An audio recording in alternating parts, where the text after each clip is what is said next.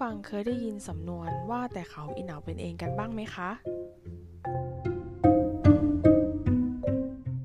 สวัสดีท่านผู้ฟังทุกท่านค่ะพบกับแกงก้างใน อี พี ที่สองสำนวนไทยในอีเหนา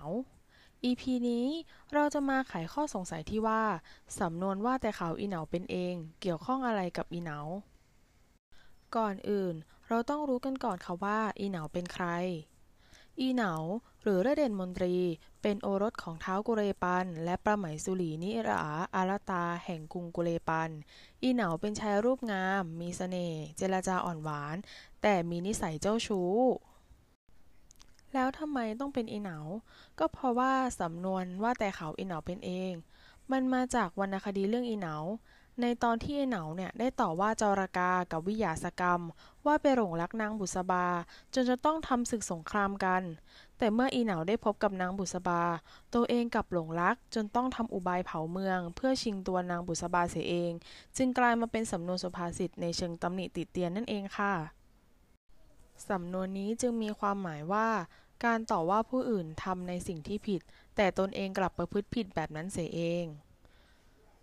แล้วก็ยังมีสำนวนที่มีความคล้ายคลึงกันนะคะก็คือสำนวนที่ว่าหัวตัวเองแตกมองไม่เห็น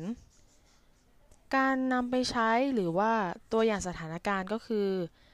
อย่างเช่นตัวแกงก้างเองอ่ะชอบไปว่าคนอื่นไม่มีรสนิยมในการแต่งตัวแต่งตัวเชยๆเหมือนป้าแก่ๆแต่วันนี้ตัวเองก็แต่งตัวเหมือนป้าซะเองก็เข้าข่ายสำนวนว่าแต่เขาอีเหนาเป็นเองนอกจากสำนวนว่าแต่เขาอีเหนาเป็นเองแล้วก็ยังจะมีสำนวนอีกหนึ่งสำนวนนะคะก็คือวิลิสมลาก็มาจากเรื่องอีเหนาแต่เป็นอีเหนาตอนบุษบาเสียงเทียนวิลิสมลาเป็นชื่อภูเขาที่มีความสวยงามมีความอลังการมีความหรูหราก็เป็นที่มาของความหมายก็คืออลังการเลิศเลอค่ะ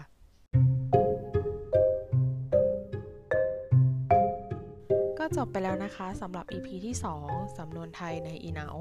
แกงก้างก็หวังว่าทุกคนจะชอบแล้วก็สนุกกับความรู้ที่แกงก้างนำมามอบให้นะคะแล้วไว้เจอกันใน อี พี ต่อไป